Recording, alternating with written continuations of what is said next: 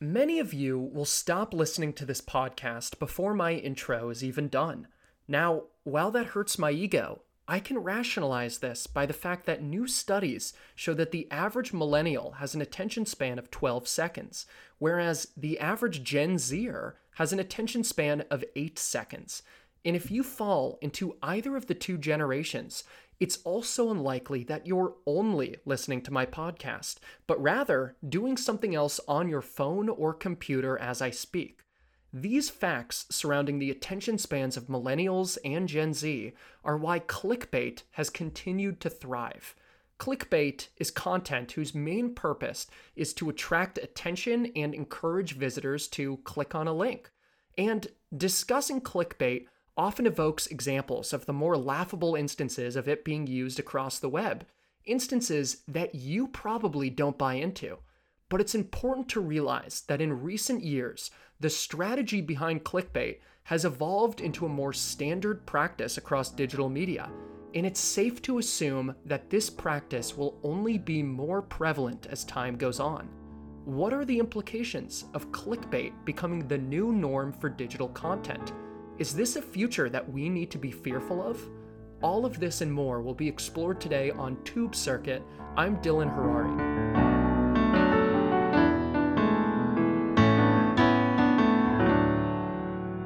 Much like a dessert after a meal, my favorite part of getting to the end of an article is in seeing the ridiculous sponsored content articles, huge air quotes there, that are featured on the bottom. Why would I not? As the articles seem to provide the need to know info we all crave in our day to day lives, such as a mom's $5 wrinkle cure revealed, eight women you won't believe actually exist, and 16 child stars that grew up to be super attractive? This advertising that I know you're more than familiar with is called chum box advertising. In fishing terms, Chum is decomposing fish matter that's thrown into the water in order to attract larger fish. In the case of chum box advertising, the larger fish are the 50 year olds and above who will click on a link in order to learn why dermatologists hate her for her one skincare secret. This past week, the Department of Justice approved the merger of the two largest of these companies, Taboola and Outbrain, who were both earning more than $1 billion annually. While most banner ads on a website have a click through rate of about 0.1%, Taboola and Outbrain claim that a given ad delivered through them will have a click through rate of 1%, if not higher. So, to answer the question in the back of your mind, yes, people actually click these.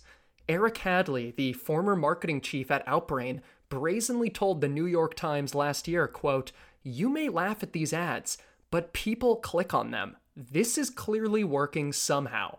Yes, the reason that you are so familiar with these absurd sponsored content articles is because they're unbelievably successful. That is the only reason that CNBC, NBC, USA Today, Huffington Post, CNN, and seemingly every other news publication puts their journalistic credibility on the line in order to have these articles appear on their website. But maybe the reason I, as well as you, derive so much humor from these absurd sponsored content news headlines is because I am not tempted in the slightest to click on them. And frankly, Due to the amount of chumbox headlines that claim they hold the cure to Alzheimer's, it's safe to assume that we are not in their key demographic. Because of this, you might not care about the implications behind the success of chumbox advertising. Maybe, just like travel agencies, this style of advertising will be naturally phased out by younger, more tech savvy generations.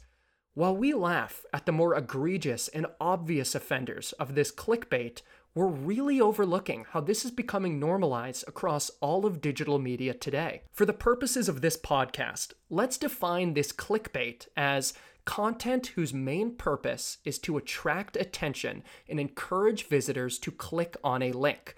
That is the key incentive clicks. The concept of leveraging clickbait in order to gain unprecedented traffic to your site has been used in one form or another for some time. But for the modern standard of this tactic, let's first look to the success of BuzzFeed.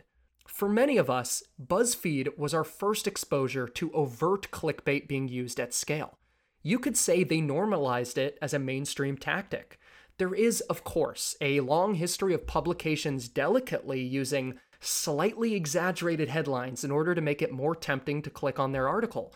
BuzzFeed, however, is known for taking the strategy of being a hyped up 20 something PR person and producing and titling the content on their site. Why write an article about the history of behind the scenes magic to cinema throughout the years when you can make a slideshow titled 20 Shocking Movie Facts That Sound Fake that have one sentence fun facts? Why analyze the way in which certain mammals use their bodies to communicate when you can make a picture gallery titled 21 Elephants Who Know How to Party? At the end of the day, these tactics have worked incredibly effectively. Use a tantalizing headline to get people to click on your easy to digest content. It's tailor made for the attention spans of the digital generations. In 2013, BuzzFeed had 40 million unique monthly visitors to their site. For comparison, the Washington Post had 25 million unique digital visitors to their site. But over the past seven years, things have changed. By 2019, the Washington Post had 85 million plus unique monthly visitors to their site, while BuzzFeed had 75 million plus. While they've both grown significantly over the years, the Washington Post now beats BuzzFeed in unique monthly visitors. Now, does this mean that clickbait content had an expiration date and the general public just kind of grew tired of these gimmicks and ploys? Not exactly. Rather, the Washington Post co opted this strategy. Soon after Jeff Bezos' acquisition of the Washington Post in 2013, the publication realized that the opportunity for growth was in a reorientation around viral content. Along with large investments in tech and social media, the Washington Post site became a blend of hard news headline with bits of clickbait sprinkled throughout every corner of the site. In between stories about domestic and international politics, you'd see headlines like An orphan boy moved into his grandparents' home. The Homeowners Association wants to kick him out. And officials said he died in a fall. Then his wife admitted to poisoning his water with eye drops. While both may be interesting stories that can justify articles, ask yourself is the purpose of these stories and their titles to start a conversation about an overlooked issue? Or to generate clicks and shares? Are they really chasing virality?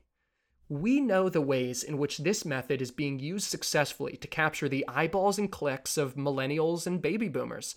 But any platform or publisher that's worth their salt is looking ahead. How can this tactic of clickbait be used to target Generation Z? Generation Z is the first digital native generation. Will there need to be a completely new method to grab the attention of this tech fluent demographic? Well, in reality, the characteristics of this generation make them the perfect target for clickbait. This is why it's currently one of the most prevalent methods of targeting a generation that holds $44 billion in annual purchasing power and influences 600 billion in spending. Generation Z, born between 1996 and 2015, say they can't be without internet access for more than four hours without being uncomfortable. And speaking only for myself and others I know, four hours seems like a bit of a stretch. Most Gen Zers I know, myself included, get antsy at around the two hour mark. But merely having access to the internet doesn't mean Gen Z will then quickly be content. 66% of Gen Zers use more than one device at the same time, and as mentioned earlier, while millennials are said to have an attention span of 12 seconds, studies show that Gen Z has an attention span of 8 seconds.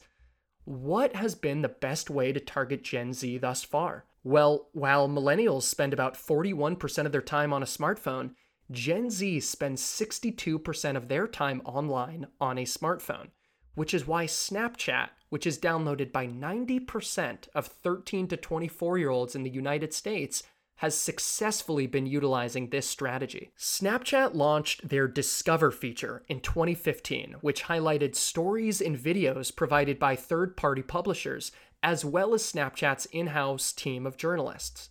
By 2016, Cosmopolitan said they were getting 20 million views per month through Snapchat Discover. Now that's great, but it is barely enough to justify the costs of producing a show that could be featured on Snapchat. This is because it would have to fit around their vertical only style of viewing. But by 2019, Snapchat reported that Discover channels were reaching the high double digits millions per month. How was this accomplished exactly? Well, instead of analyzing the ins and outs of the limited data that's available, I will instead read out some of the largely printed clickable stories that are featured on my Snapchat Discover right now. The man with the 18 inch neck. Have you seen a snipe this long? Charli D'Amelio reveals shocking reason for nose surgery. And I don't need arms or legs to swim, showing a photo of a man who has no limbs in water. Yes, they are utilizing the magic of clickbait in order to get their users to click on stories. One could argue that this is eerily similar to the chumbox advertising that is frequently parodied by our generation. Now, has this foray into clickbaiting Gen Z been successful? In Q1 of 2020, Snap made 462 million, a year-over-year increase of 44%. And due to the economic uncertainty that's come with COVID-19, Q2 of 2020 has seen year-over-year revenue slowdown for Snap of 25%. But this is fairly significant compared to the Q2 revenue increases of other social media platforms. Now, of course, we can't attribute the entirety of Snapchat's revenue increase to utilizing clickbait. But Snapchat has recently reported a 40% year over year increase in watch time of Discover content. Clearly, clickbait is being used successfully with Gen Z on Snapchat. But this is a huge company who's been able to analyze a wealth of user data in order to find the best methods to get their users to click on the Discover content.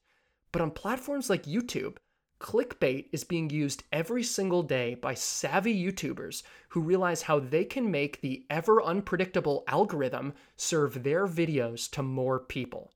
For YouTubers, it really is not rocket science. The higher your video's click through rate, the more people your video will be recommended to. Clearly, incentivizing YouTubers to get users to click on the video through the titles and thumbnails. The majority of every generation checks YouTube once a week, but 52% of baby boomers are active YouTube users, which pales in comparison to the 85% of teens who are active YouTube users. YouTubers have long parodied the way in which many videos that reach millions of views often feature tags in the title like emotional, with a video thumbnail, the image that's used to advertise the video, showing the YouTuber holding back tears. These videos are a hit with Generation Z. Really, whether it's a surprised reaction in the thumbnail or a happy reaction, one of the most successful forms of YouTube clickbait exists with a person showing an exaggerated facial expression in the thumbnail. Last month, data analyst Amar Al Yusufi looked into what makes a YouTube video land on their trending tab. He found that far and wide, the most frequently appeared image in a trending thumbnail is of a person as the focal point. In addition, to the younger end of Gen Z, the YouTube Kids app has proven how successful clickbait is for garnering attention for young children. The YouTube Kids app is an app by YouTube made for parents who want to throw their five year old an iPad without the worries of them seeing anything inappropriate. This app has been massively successful, in large part due to clickbait videos. Opening the app feels like you're diving headfirst into a bag of Skittles you are overwhelmed with the brightest thumbnails you've ever seen. This, of course, is because creators on YouTube Kids have an incentive to be the next video that that five year old is going to click on. In the first three months of 2020, people around the world spent more time in the YouTube Kids app than any other service or platform, beating out the likes of Netflix, Twitch, and even YouTube Main. For that, YouTube can thank clickbait. It's clear that clickbait is just as prevalent as ever in digital media, and I am not saying that there's anything objectively bad about clickbait. Search engine optimization, SEO, has been used for some time in order to strategically title articles or videos that will make them appear more prominently in searches. This is one of the most important pillars of digital advertising. But it's important to focus on where clickbait can lead to misinformation. A 2017 study at Notre Dame University showed that 73% of posts on Reddit are voted on by users who haven't clicked the article, meaning that the majority of people on the site are only aware of the one sentence headline but still click to show their support and raise it higher in Reddit's algorithm.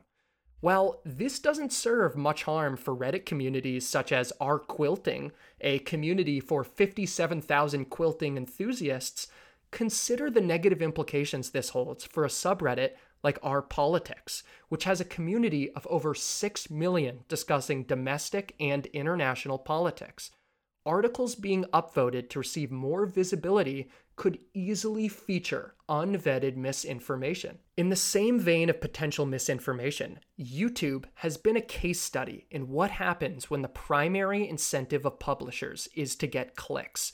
YouTube has had to perform the incredibly perilous juggling act of incentivizing creators to make videos that will be clicked on while also ensuring that they're not creating an environment that supports inappropriate content and misinformation. In April, when coronavirus rocked the world around us, YouTube saw a 75% increase in their news category. But along with substantive reporting about the pandemic, also came a wave of bizarre misinformation videos about 5G towers being responsible for the virus. Many YouTube videos on the topic were made, some of which garnered millions of views. This resulted in a few 5G towers being burned by people in the UK, these videos had titles like Coronavirus is 5G led in all capitals. Clearly, that was interesting enough of a title to get millions to click and to get some to be truly compelled by the underlying message. Many of the videos also featured hashtag FilmYourHospital, which was a misinformation campaign that was meant to expose what was really happening in hospitals across America. For YouTube's part, they scrubbed their site of these conspiracy videos, as well as any video that had unsupported claims about possible cures. This isn't the first time that YouTube has had to crack down on the dangers to clickbait. As we just discussed, the YouTube Kids app is rife with clickbait. While much of the content is as innocent as you can imagine, counting videos, cute cartoons, there have been instances of it going from weird to downright evil. Starting with weird, there are videos across YouTube Kids that have accrued billions of views, and the content is merely someone opening a plastic egg with toys in them. It is weird, but if you're a child, it's not.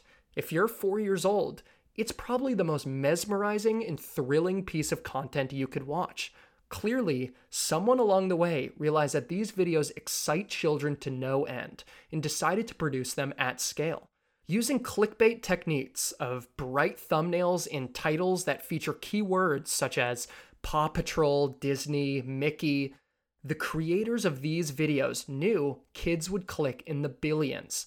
But how about where it turns overtly evil? In 2017, YouTube had to crack down on many videos that were slipping through the cracks into YouTube Kids that parents claimed were legitimately traumatizing their children.